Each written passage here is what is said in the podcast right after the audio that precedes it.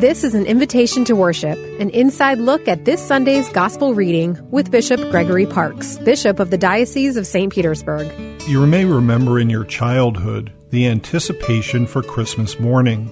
You had waited for months, seen the Christmas specials on TV, and the presents and decorations everywhere. You probably thought, Christmas can't get here fast enough. You knew it was going to happen and probably counted the days on your Advent calendar. Finally, the day arrived, and it was time to celebrate. As we celebrate the feast of the Holy Family this Sunday, we read about Joseph and Mary presenting Jesus in the temple at the prescribed times according to the Jewish law. Simeon and Anna were at the temple, keeping prayerful vigil for the consolation of Israel, as Luke writes. Simeon was a prayerful man, living his entire life waiting and anticipating the day he would see the Lord. The Gospel tells us that the Holy Spirit told Simeon that he would not die until he saw the Redeemer.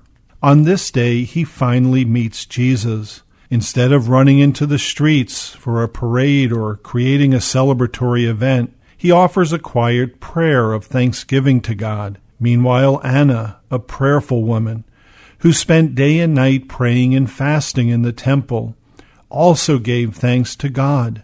Some might say she was one of the first women to proclaim the good news, as Scripture says.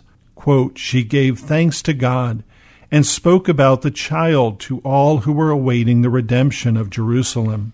Some things take a lifetime of work and perseverance to achieve, yet many times we demand instant gratification. We expect God to answer our prayers in our time, but God works on a different time schedule.